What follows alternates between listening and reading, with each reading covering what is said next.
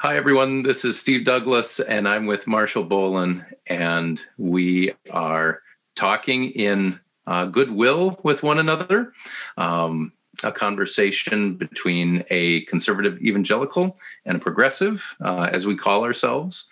And we'll kind of pick up from where we left off last time and maybe go a little deeper about where our commitments are and um, some of the challenges with that.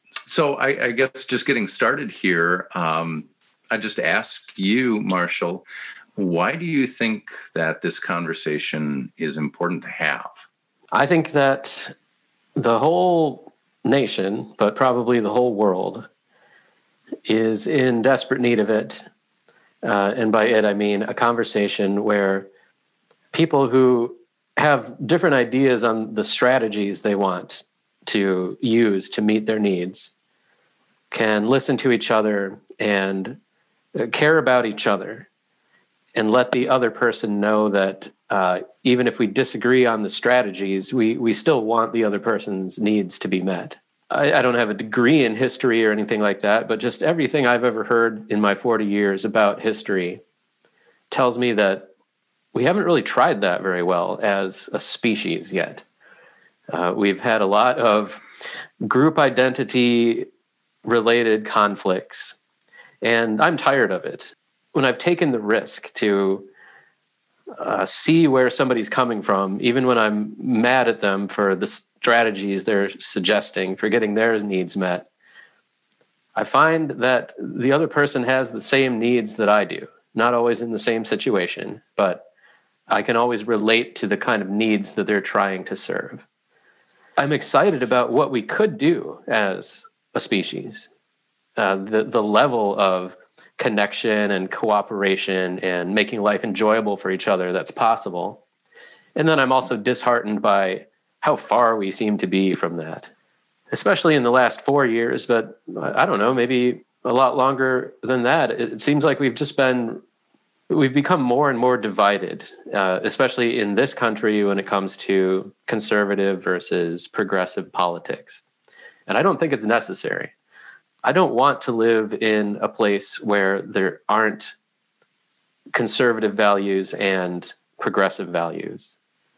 I think those are both necessary in order to create the, the, the world that we know is possible. That's really good. Yeah, I, I guess I think about that in kind of similar terms, um, in the sense that uh, I think there's a tension um, between keeping a hold of some of the things from the past that are important to hang on to. Um, and sometimes I think we're too quick to move away from those and to just forget them um, and, and move away. Um, and at the same time, there are areas where we need to grow and we need to uh, find new ways and we need to have new conversations. Um, and so there's there's a place for both. Um, and there's a kind of a tension that we probably need to keep that we don't keep very well. And we have a tendency to have this bit of a pendulum swing back and forth uh, between two views. Um, and so yeah. I really find that happening in politics, especially over the last, well, maybe it's always happened, but uh, certainly uh, in our lifetime, uh, so much of this going back and forth between seeming extremes. But I, you know, one of the things that uh, I really like about this conversation. Um, you know, I was listening to another speaker recently, and and he quoted Socrates, and and Socrates once said that the um, unexamined life is not worth living, and then they killed him.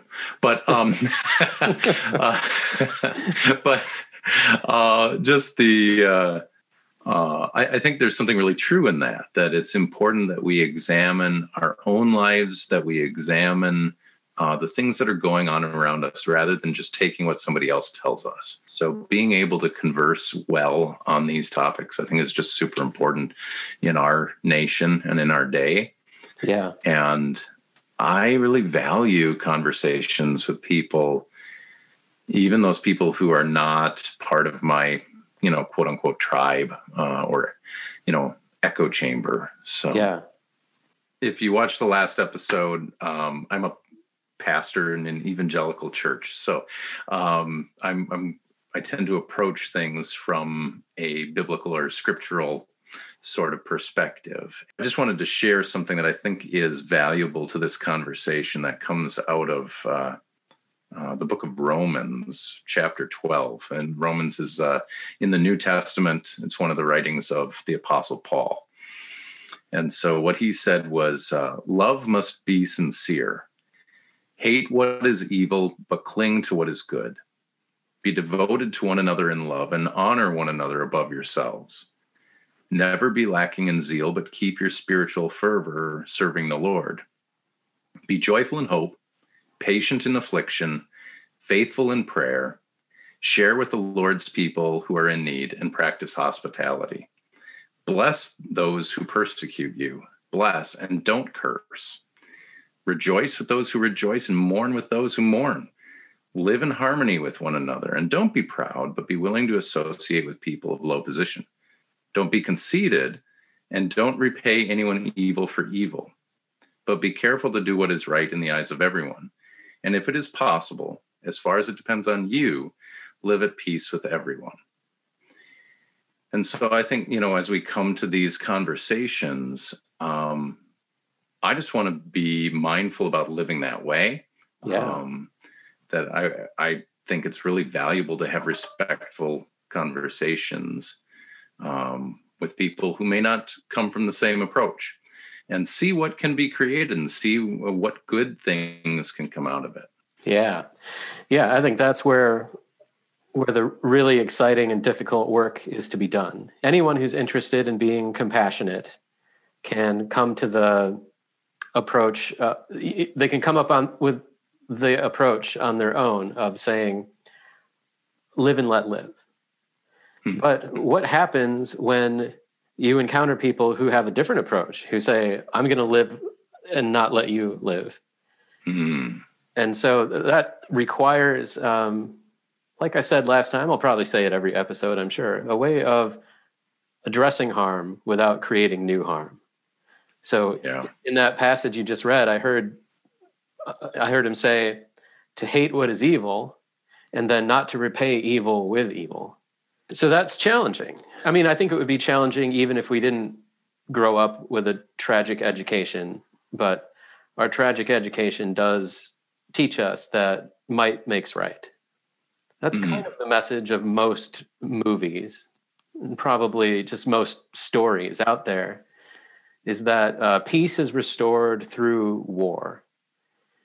And I, I can think of a better way. But uh, what do you do when somebody is on the aggressive towards you? That's really challenging. And I, I've come to some interesting realizations through the help of other people who have studied nonviolence and I, I, want the I want more people to start thinking about what those alternatives are, so we can get better at it uh, and not repay evil for evil. Yeah, yeah, I think that nonviolence. Um, you've uh, taught on nonviolent communication, um, yeah. and I've I've been very blessed to be able to to sit in on your classes and to um, to listen to you teach on it, and it's just. Uh, uh, I think that's so important. And oftentimes that violence might not be overt violence, uh, where we're, you know, right. ready to fight, but yeah, um, just um, even just how we receive things that we can be responsive instead of reactive that we can uh, value another person's thoughts and value them which um, you know fits very closely with what I believe as a Christian that we see other people as image bearers, you know, made in the image of God and worthy of time and attention and care. Um, and so I think probably that's where we connect so deeply together uh, yeah. on those concepts. Yeah, well, we will definitely be delving into that a lot. You and I discussed this episode. We wanted to kind of address some nervousness we had that maybe the tribes that we say that we're a part of might not think of us as being a part of that because some of our yeah. differences. Uh, I mean, just the very fact that we're willing to listen to each other might make somebody from my progressive tribe be like, uh, "What are you doing here?" You know, I've actually heard somebody say that empathy is dangerous, and I actually I know where they're coming from after I thought about it, and where they're coming from. They were saying, you know, if somebody's going to harm me, if I empathize with them, then I'm going to be collaborating with them in the violence towards myself, uh, or I'm going to be uh, encouraging them or enabling them.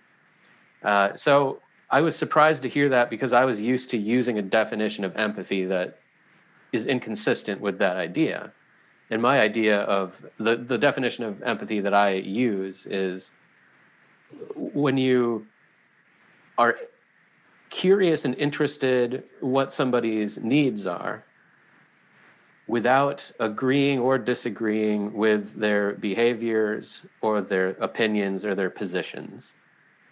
And so if somebody comes to me and is upset about something, even if that upsetness is being angry at me, I'm able to empathize because I've been angry with somebody else at a certain point in my life. At other times, I've been angry with somebody else, so I can relate. To me, that's what empathy is. I'm, I'm going to relate to this person's anger, even if it's about me, and I never have to agree with their strategies for getting their needs met. So part of my fear uh, of people listening to me and saying this guy is not really, he doesn't sound like the kind of progressive I am, is just my um, enjoyment of religion and my history with Christianity. Uh, it, it's a favorable one. Actually, when the topic of religion or just the word religion is mentioned, uh, I usually have a positive association with it. And I, I miss the days when I was more religious. Uh, I was I was caught up in a story that was so meaningful. I, I wouldn't trade my path of rigorous honesty and uh, agnosticism, proactive agnosticism. I wouldn't trade it, but Hmm. the days when I was just a simple card carrying Christian, those were great days. And I feel like the world is missing something now that we've moved away from uh, religion being more mainstream and now secularism is definitely mainstream. Hmm. And I, am not ex- exactly sure how to find my own way back. So I understand how how my when I say the world, I'm kind of talking about my world. You know, it's a big world. I don't know what everybody's like, but you know, when I say the world, I mean like America, the places I'm familiar with. Uh, when I was younger, everybody kind of went to church unless you were of a different religion, and in mm-hmm. which case you kind of went to a synagogue or mosque or whatever it is. And now, uh, a lot of those people that I grew up with they don't really think too much about religion like they used to. It's not mainstream. I, maybe you have a different take on it, but to me, it seems like there's been a, a shift towards secularism becoming mainstream, and I'm kind of a part of it. But I uh, I feel like something was lost, and I, I hope we find our way back to whatever it is that we we lost that we we could have saved there, or maybe we should return to. Those are really good points. I I do resonate with some of that and and yet would maybe nuance some of that. Like for me I, I think you and i once had a conversation in which um, you said you know you as a religious person and yeah. i said well i don't view myself as all that religious. And you were kind of surprised by that with me serving as a pastor. Right. And you said well explain that to me you know? Yeah. and so uh, maybe it's worth explaining here. I think um, so. so, uh, you know, as a Christian, um, as somebody who, and, and, you know, you and I have talked about that a lot, but, you know, for people who are listening, um, as somebody who believes the gospel that Jesus Christ uh, was a living, actual person, uh, that he's God in flesh, um, come to earth, uh, that he died for our sins, and that uh, he actually was resurrected, um, that he came back to life uh, after three days and is eternally living and has sent the Holy Spirit into the world um, for the purpose of redeeming humanity to God. And that not being just a set of doctrinal things to assent to out there somewhere, but that it is an actual relational element in my life that that I believe that I, I have basically conversations with God. Um, you know, it might not be he's sitting on the couch right next to me. We're just having a face to face, like or like you and me, but um, that I get a sense uh, that he is active and living and directing my life, and um, that I'm in communication with him regularly and asking for that direction. To me, it's more of a relational sort of aspect rather than so much traditions, doctrinal statements, even though some of those are very important. I guess my approach would be a little different in that I'm not so concerned about the recapturing of traditions. Hmm. Um, but I'm more concerned about maybe the recapturing of hearts. Yeah. Say it that way, that uh, which might feel like a more aggressive sort of uh, a thing, right? Um, but it's not meant to be. It's meant more invitationally that as as a believer it would be my hope that anyone would come to faith in jesus christ um, and that that is what we would call a saving thing that it, that people are transferred from one place and one kingdom to another obviously that cannot be an aggressive act um, that isn't something you can force on someone so you know things like the crusades or whatever you know like the, that doesn't square with scripture to me. Um, this is God basically giving us a love letter and saying, "Hey, come come back to me." And so when we've moved away from something, I see it as as a culture we've moved away from that relational element with God. Um, and that's the thing that I lament. Um, yeah. And so I'm not so worried about the traditional aspects. I'm not so worried about religiosity, if that makes sense. It does. And yeah, that resonates with me. So yeah, I'm not too heartbroken over the loss of tra- specific traditions either. I just feel like when people were more uh, engaged in those traditions, they did connect to the reality that those traditions are trying to point toward. Hmm. I think people were so literal in their presentation of what what this religion has to present that uh, a lot of people said, "Well, no, I mean, I can kind of fact check that, and you know, I, I don't really believe that Noah fit all those animals into the ark and all that stuff." Hmm. Then the, the so there, there there were the people who were holding on to the really literal interpretation, and that just was uh, kind of an unbridgeable gap for a lot of people. And so a lot of people said, "Well, what really is going? What's the value of any of it?"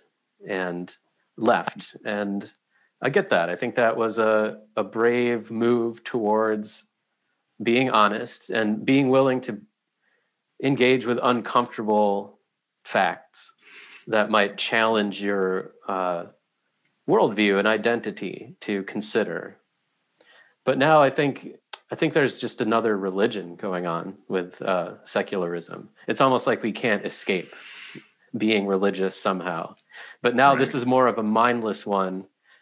Uh, and I, by mindless, I mean people think that they're not being religious when they kind of are. You know, people mm-hmm my my whole life who have been very scientifically minded people and skeptical have kind of given me this attitude of like scoffing like oh you believe that well here are the facts but they don't actually steer me toward the facts they don't they don't take me through the explanation of what it is they want me to understand they're kind of asking me to just believe what they believe, but out of fear of being scoffed at. Hmm.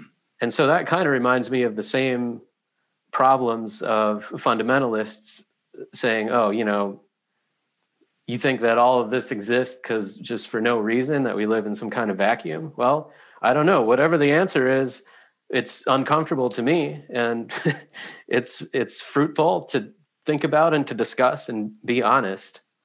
Yeah, you know, I value that so highly. And I think that's one of the reasons why you and I have such fruitful conversations is um, I guess a part of me has always approached things maybe a little bit more that way. Um, so, um, you know, skeptically, or maybe that's not quite the right word, but uh, critically. I think one of the things that's been kind of hard in my uh, sphere, um, my tribe, is I think there's been a knee jerk reaction against um, science or or uh, rational thought in a lot of ways. Uh, I know some people might bristle at that, but um, when it comes to scripture, it's sort of like, um, well, there's rational thinking and then there's faith, and and I see that on both sides with secularists and people of faith is they accept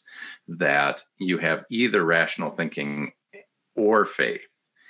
And to me, that that's already a non sequitur. It's already a no go, um, because I really value a rational faith, um, a thinking faith, like a one that invites you in to examine, uh, one that invites you to think deeply and go, what does this mean, and how does it impact the world, and do we see these things fit? also to examine genre. You and I have talked about that a bit, and I think that's a really important part of the conversation. The whole Bible is not written exactly the same. Different sections of the Bible fit under different types of literary genre, and it's meant to. Like the authors wrote in different styles with different intentions. And so it's kind of dangerous when we approach, say, the gospel, uh, you know, uh, the gospel genre the same as historical literature genre compared to uh, Psalms, compared to um, early part of Genesis, compared to apocalyptic literature like the book of Revelation, Daniel, parts of Isaiah the differences in genre help us to interpret things more correctly. Just for a really quick example, in the Gospels, we'll just take Matthew, Mark, and Luke. Uh, we'll take John out of it for a moment. Um, in Matthew, Mark, and Luke, the Synoptic Gospels, um, there's a lot of similarity, a lot of the same core, but sometimes something winds up here in one gospel and there in another gospel. And people might go aha see uh, they're not being honest and maybe it didn't happen at all. Right. And but they're failing to understand the purpose of gospel genre which is basically to give a convincing case for what jesus said and did and that he's basically a king uh, he's a he's a coming king establishing his kingdom, and we're trying to tell you about this king and convince you of his lordship. And so, um, it isn't about when exactly this happened. Did it happen on Tuesday, January fourteenth, and do all three corroborate that it happened on Tuesday, January 14th? Or is it trying to get across the extent of what he said and they're packaging it into the place where it makes the most sense for their purpose of communicating their argument. Yeah. Uh, so understanding that genre kind of relieves some of those tensions. Um, but if we don't understand it and we're just looking just for the facts, then there's going to be challenges. It's a it's a difficult text. It's an ancient text mm-hmm. uh, with a lot of different genres, like you said, and it's hard to read it without knowing some context from without the Bible. I can understand why people can get overwhelmed by it. So, what's been hard for me is uh, I, I didn't grow up religious. My dad is a, a passionate atheist, and my mom is kind of spiritual but not religious. Uh, she came from a Catholic family, and actually, my dad, uh, he's, he's the son of a preacher. And I remember when my sister and I were really young, they tried to take us to church once or twice, and we were so bored. And we asked them to stop that, and they said, "Okay, we're not going to take you to church." So I didn't really, I didn't grow up with knowing the stories of the Bible or anything like that. One of my friends invited me to go to church camp when I was 14, and for that I needed to get a Bible, and so I started reading it on my own. I resonated a, a lot with. I just kind of jumped right into the Gospels, just for anybody who lis- listening who doesn't know what that is, that's the stories of Jesus's life. There's four of those in the New Testament. Uh, I had my Words of Christ in red version, so it was easy to just kind of flip through and see, oh, this is what Jesus is saying. And man, that was really good stuff. I mean, I, I've always been drawn to things that are things and people who are iconoclastic. And this was a, a person who was iconoclastic uh, with um, I don't know if humanistic is the right word, but just uh, everybody's best interest in mind. Uh, he he was willing to be iconoclastic for the for the sake of everybody, mm. and I, I, couldn't think of anything better, anything more attractive. So as I uh, started to really be influenced just by reading about Jesus without knowing any, you know, having any preconceptions or anything, I started to look outward and say, who else is into this stuff? Oh, yeah, maybe I should go to church. People go to church. And I encountered other people who uh, were on the same wavelength as me. But I also encountered so many people who didn't seem to have read the Bible or know what was going on in it. And they acted so opposite to what I had interpreted in there. I just stopped going to church eventually so, like what you were talking about earlier with the relational part of it, I live in that, but um, I, I'm really flexible about the form that that takes. Uh, so I, I, still see myself as in a dialogue with something greater than myself. Uh, I still see myself as uh, here for a purpose, and that uh, love and care are the, the highest goods. Um, but I don't really have any formal religion or doctrine about it at the moment. Sure. Well, I, you know, there are parts of that that I resonate with. And, you know, I think sometimes when we put the form in front of the function, um, you know, it's sort of like some people kind of view God as portrayed in the Old Testament as very different from Jesus so much of what Jesus taught was the Old Testament law. And what he was doing was he was removing so many human traditions that they had drawn around the law off of it yeah. and saying, no, this is God's heart in this. And and it was sort of mind blowing to people because they had been so focused on the traditions and the laws and the, and the, the, the form that they lost sight of the function. And I think it's just easy for us as human beings to do that. I mean, it, not just Christians, but everyone, um, to get so focused on our forms or our policies or our strategies that we lose sight of the the basic reasons why. Yeah. And maybe that leads back to what you were asking earlier about why why might some of our tribe not see us as card carrying members of the tribe right yeah. is uh, because i think both of us are looking for the function rather than the form uh, rather than yeah. we're, we're willing to bend on the strategies in order to maintain the kernel of what's at heart yeah when we do that we risk uh, that kind of echo chamber or that kind of tribal mentality that gets so focused on the form. Yeah.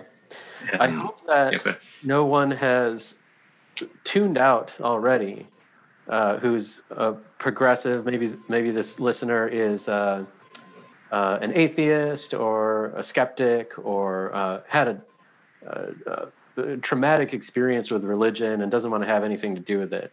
Um, I a lot of my friends, probably more than probably like 75% of my friends could fall into that category. And I, I feel a kinship with people who are doubters, who are skeptics, who are, are willing to look at anything critically, even if it means being uncomfortable. I want to bring everyone who's feeling that way along for the ride. So, um, you know, I we just talked a lot about Christianity, and I'm interested in it, so we probably will do some more. But I hope you stay with me. Um, I'm not just posing as a progressive. I I'm secular. I'm rebellious. I the thing that drew me away, or you know, that put me off from ever being conservative in any form that could be recognized is, I mean, when I was growing up, conservatism meant thinking of yourself as bad and thinking of art as ne- needing to be policed all the time. And um, I'm an artist. I'm a musician. Art is how I is my primary way of interacting with reality. And when somebody says to me, uh, "You can't do that idea because that's," uh, well, they call it evil, and I don't see it as evil. Well, now there is a tension there, and to me, that's what conservatism was growing up. Is uh, you got to be careful. I mean, one of my friends' fathers was a pastor too, and uh, this was when I was 13 and getting into heavy metal. And he was really worried about, you know, some of the 666s and pentagrams and stuff on my shirts and on my CDs. And before I went to a sleepover, he he rifled through my CDs and said, "Okay, you got to take this one back into your room," and wouldn't let me bring it into the house. That was incongruous with what was in what was alive in me. I've never met somebody who actually is satanic. Uh, for for the people that I know who make music that uh, is is dark and is intentionally uh, talking about satanic themes, they're doing it in a rebellious way, and uh, they don't actually.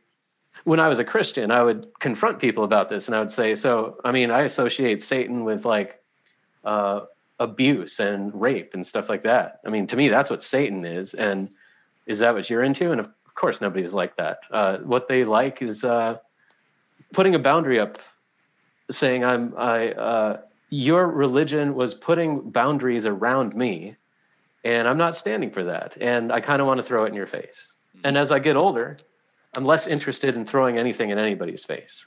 But uh, I see that that's what's going on. Every metalhead I know is a sweetheart, really. Even if they have 666 tattooed on their chest, uh, I've never met a metalhead who wants a you know a tyrannical one world government that is uh, run by Satan, literally. And and I, I, think it's relevant to talk about this because yep. uh, I have other conservative friends who are very scared about things like seeing a 666 on a shirt or something like that. Mm. And I would like to get beyond that. And I, I if I'm going to be really harsh about it, I think it's actually a red herring that detracts us from. I would say there are things about the way money itself works that are pretty satanic. And if we're busy worrying about t shirts or uh, kind of these scandalous breaking of folkways, you could call it, or I don't even know if mores counts. Just uh, doing something that's kind of socially um, on the outside I think we're getting distracted from talking about the things that really are satanic. Actually, I would agree pretty much 100%. I think sometimes, uh, you know, just looking critically at my own tribe, sometimes uh, our form can actually become the thing itself and and therefore it becomes an idol what we'd call an idol you know and so jesus condemned the religious leaders more than anybody else. Um, he was actually far more open to people who were searching, people who were failing in different areas, people yes. who uh, lived on the outskirts, um, and literal pagans. Right. Than he was with you know uh, toward religious people and religious leaders in his own, um, you know, in the temple and yeah. uh, and I think there's a reason for that. Um, and so when you mention things that are satanic, so often I find that it's um, it's getting things out of order and creating an idol out of out of form that really guts the gospel, really guts what Jesus was trying to get across. And that oftentimes religious people can wind up in those places. And, you know, we can think about all the harms that we've seen um, within churches uh, or, you know, we, let's just be honest we've we've heard so much about priests or pastors who've victimized children or yeah. you know all of those things and uh, you know as a pastor myself it's just like if anybody deserves a pounding right you know, like, I, it, it, makes me very angry um yeah. uh not that i want to go pounding people but it just it makes me very angry and and it breaks my heart and so i long for things to be different too yeah. Which is yeah. why I value these conversations. Yeah. So, um, what has been hard throughout some of my life regarding interacting with people who are conservative has been how I think that they might be viewing me. Mm. You know, if I make some art that is intentionally meant to shake things up, is meant to be disconcerting or challenging or um, dark. Um, if somebody says, "Man, I'm I'm worried that there's something wrong with you," and they might say that by saying, "You know, you've got demons around you" or something like that. That is uh, incongruous with what my lived experience is, and uh, it's hard to want to be friends with somebody who thinks that they know my motivations even better than I do.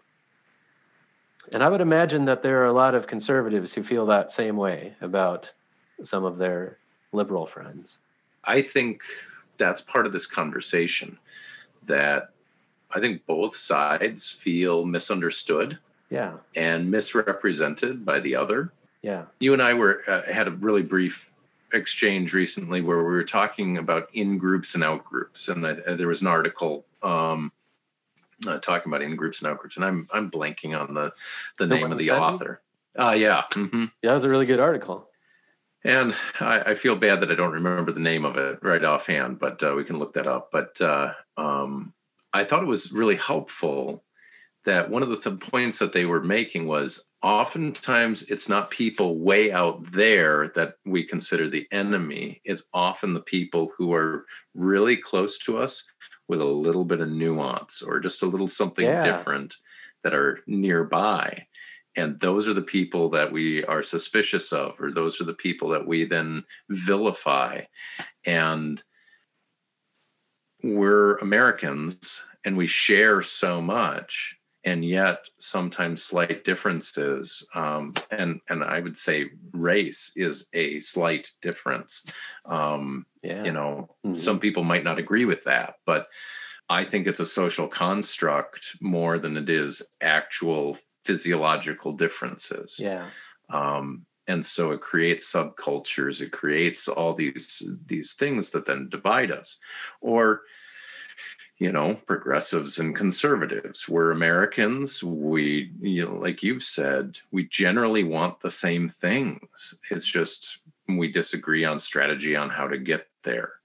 But it's yeah. so easy to divide and create barriers of hostility and uh, you know throw things at each other rather than seek to understand each other and really hear each other yeah. Um, when I uh, look at Fox News, what gets me angry is not that there are ideas that are different from my own, but it's the characterization of people who want what I want that gets me angry.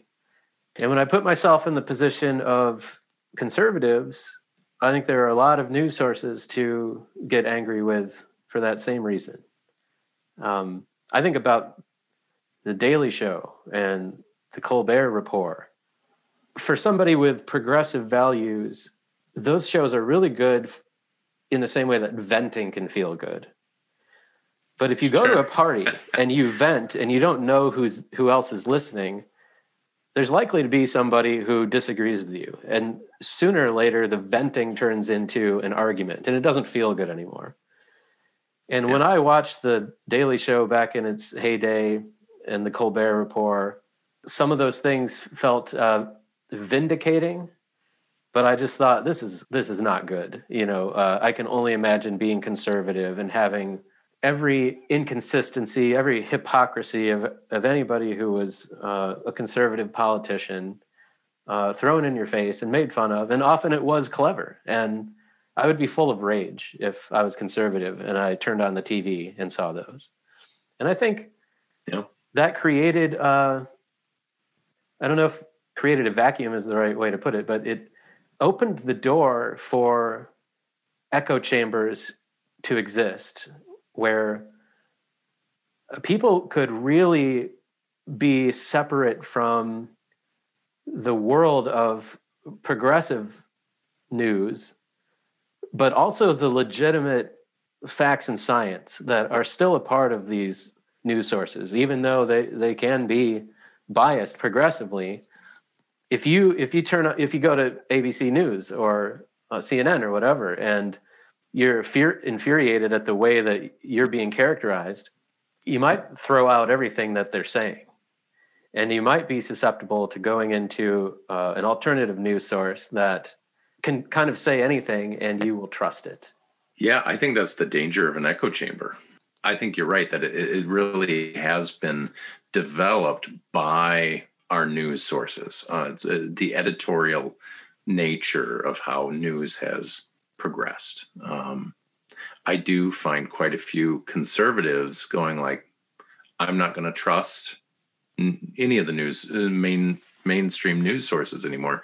I'm going to go find my news elsewhere, and often it's through social media things that are really really dubious and I find myself going like, whoa, you know, and I, I, try to be pretty broad in where I listen, you know, um, mm-hmm. to, I, I, and I feel like I have to these, these days, if I'm going to figure out what is real and what the truth is, I need to listen to liberal sources. I need to listen to conservative uh, sources and kind of those who are moderate in between and this kind of broad swath. And then you'll get these things where it's like oh no haven't you heard? And it's like this really conspiracy theory kind of thing. And i'm like none of these guys are saying that same thing. And this is coming from left field or right field wherever. And, uh, and so and i think it's dangerous um, because if we're going to still echo chamber but now we're going to go to alternatives um, that aren't well sourced um, or aren't scientific or aren't you know these things that that's it gets us into dangerous territory. Yeah. And um, but i think a lot of that is because of what you've talked about that uh, basically people are upset that they are being typecast yeah. uh, or ju- prejudged. Yeah. And but it happens on both sides. I like to try to act the way that i wish other people would act. And so when I'm with my liberal progressive friends, I like to be extra critical because I think it's a good idea to be the first one to pick on your own group before the other groups do. And so I was saying exactly what I said earlier to some of my friends about the Daily Show and the Col- Colbert Report. And uh, one of them got kind of offensive, offended, and and this friend grew up in um, a really rural area, and moved out of it because he didn't like the um, stultifying conservatism. And he he said, "Hey, Rush Limbaugh was doing that before the Daily Show existed." And I, yeah, that seems like that's true. Uh, I've never really given Rush Limbaugh the time of day, but um, I guess I just wanted to acknowledge that too. That um, those those editorials that the people are writing are very exclusive. They're they're excluding to anyone who disagrees. And then when yep. uh, when people hear that, they feel rebellious and they tune out and they go somewhere where they're welcome. Hmm. And now that opens the door for somebody who really is um, a wolf in sheep's clothing to say, here, here's the real facts. I don't know how we move beyond that. To be honest, uh, that this is part of it. Yeah. Um, I hope is that, that being, Yeah, I, I hope that this will be an opportunity to have deeper and broader conversations and to actively start taking some of the bricks out of the wall that's been built up so that we can have better conversations and come to a place where we can understand each other better.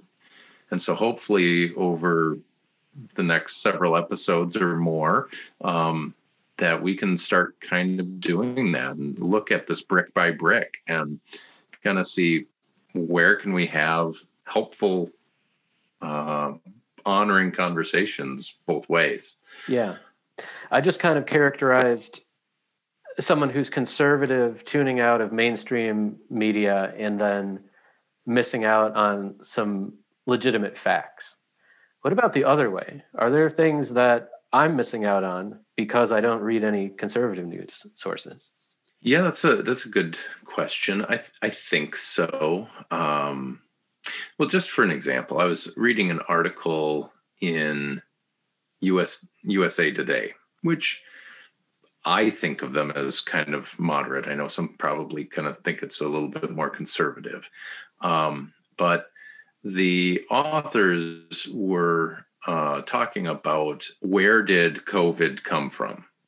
The thrust of their argument was um, that experts are saying that there was no Chinese real involvement. This wasn't at all developed. It, it, it was only from a natural source. Um, and it doesn't really matter. Look the other way. Uh, let's just focus on vaccines. Mm-hmm. I actually wrote to them and I just said, well, you know, as you used your your scientific experts in this none of them came to a really definite consensus that this it was impossible that this was man-made. Um, and you sort of didn't look at some of the claims about a military virology lab in the area. And and so some of those things where other reporters have talked about that and so um, are they are they being fully open and honest? And and if there is chinese involvement um, with whether it's a mistake and something got out and has spread around or that it was an intentional release i'm i'm not trying to get into conspiracy but then the Chinese government has a responsibility, and the world needs to take a look at what are their policies and um, because it has had an influence and millions of people have died. Right. Um, and so there should be some pressure put on the Chinese government to police themselves. So it sounds like you've heard some credible claims that maybe there is some intentionality behind the development I, of the virus itself. And that's where it's questionable. How much is credible? Right now uh, china is not very open about uh, any of these things and it took a year for them to allow any outside um, researchers in. And by a year after the fact how much is scrubbed? We, we just can't know. Um, and so and and we don't want to do an argument from silence right that's not good science or good philosophy, but um, there's been at least some reporting that there's a virology lab in Wuhan. Hmm. And so, what about that? This is a virus out of Wuhan. Uh, seems like a big coincidence. Hmm. And at that point, then it's speculative, right? Yeah. But I'm using that as an example of like there are more conservative uh, sources that are saying, hey, really examine this stuff. And then I feel like there are uh, less conservatives that are saying, oh, just ignore that. Let's just focus on uh, vaccines. Well, yeah, of course we want to focus on vaccines. We want to focus on getting out of this. But how do we prevent the next one? Yeah. So in your mind, it's easy to believe that if if it turned out that there was uh, some kind of intentional development of the virus that uh, some of these uh, more progressive leaning mainstream media sources would not report it. I think if there was just total incontrovertible evidence, they'd report it. I think that I am suspicious of editorialism mm-hmm. um, that fits within a certain political ob- objective. Yeah. Um, on both sides, honestly. And I think yeah. we need to be open to seeing that on both sides. I agree. And I would like to be more open. So, do you have a, a conservative news source that you think I would benefit from reading? I'd get back to you on that. Sure. yeah.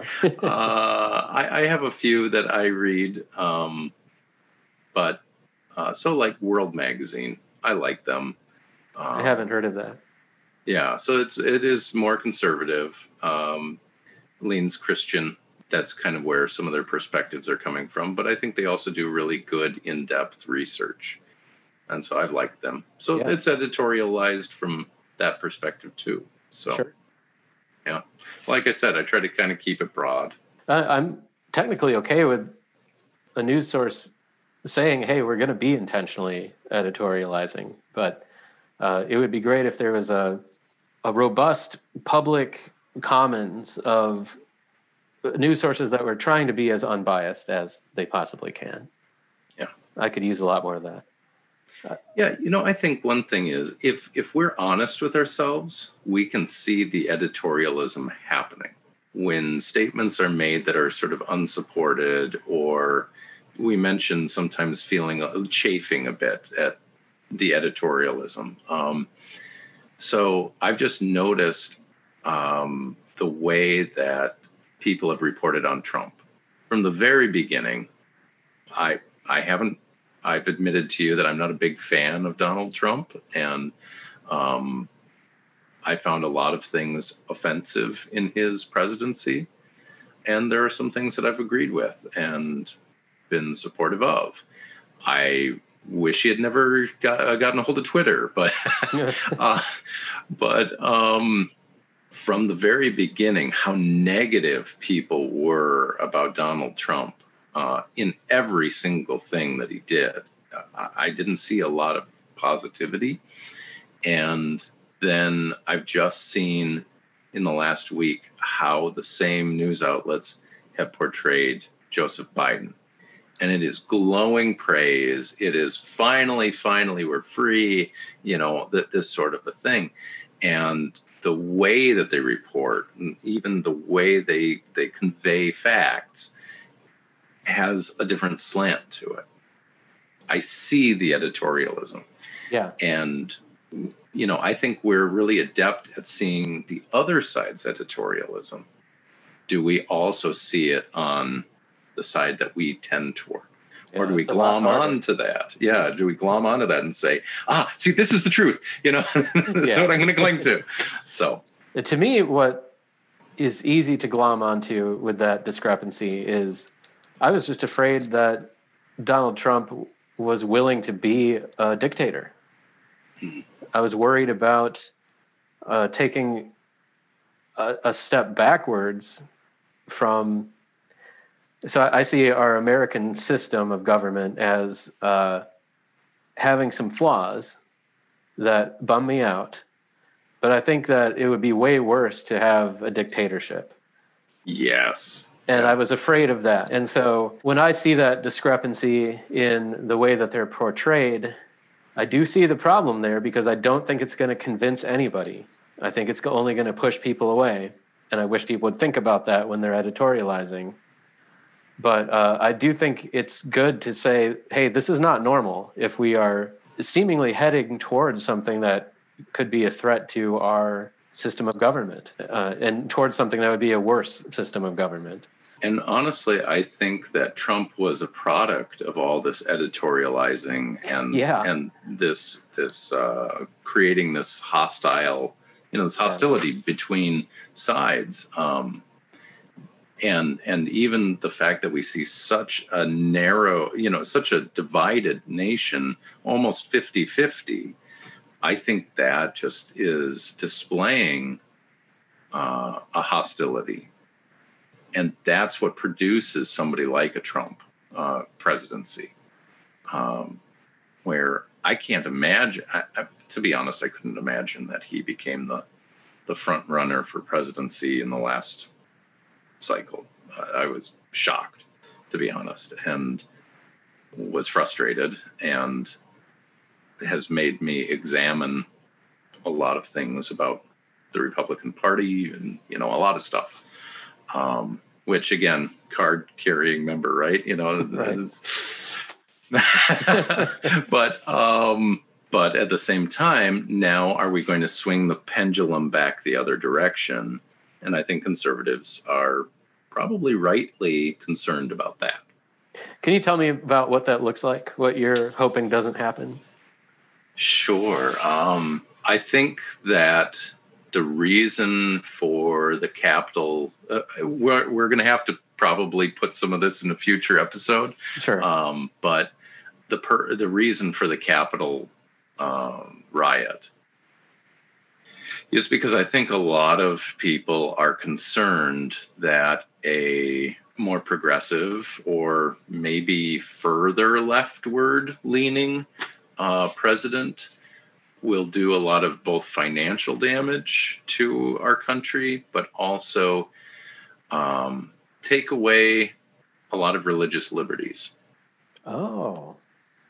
Right now, I think some people have a narrative of a culture war mm. um, between, uh, especially over sexual ethics um, and, and, sexual identity, um, but on a number of different places too. I think some people see uh, their culture slipping away on them. Yeah. Feeling very condemned and unwanted within their own communities that they kind of felt were always theirs. And they're not totally wrong, but you know, in some places, like I said, I'm conservative, so I think there are some things worth conserving. And yet, there are some places where maybe we need to let go of a few things.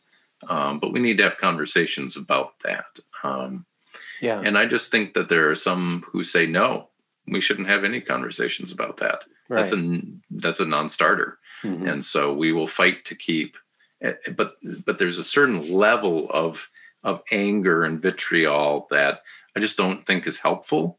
So yeah. we may not come to complete agreement on this, but do we need to move toward war? Right.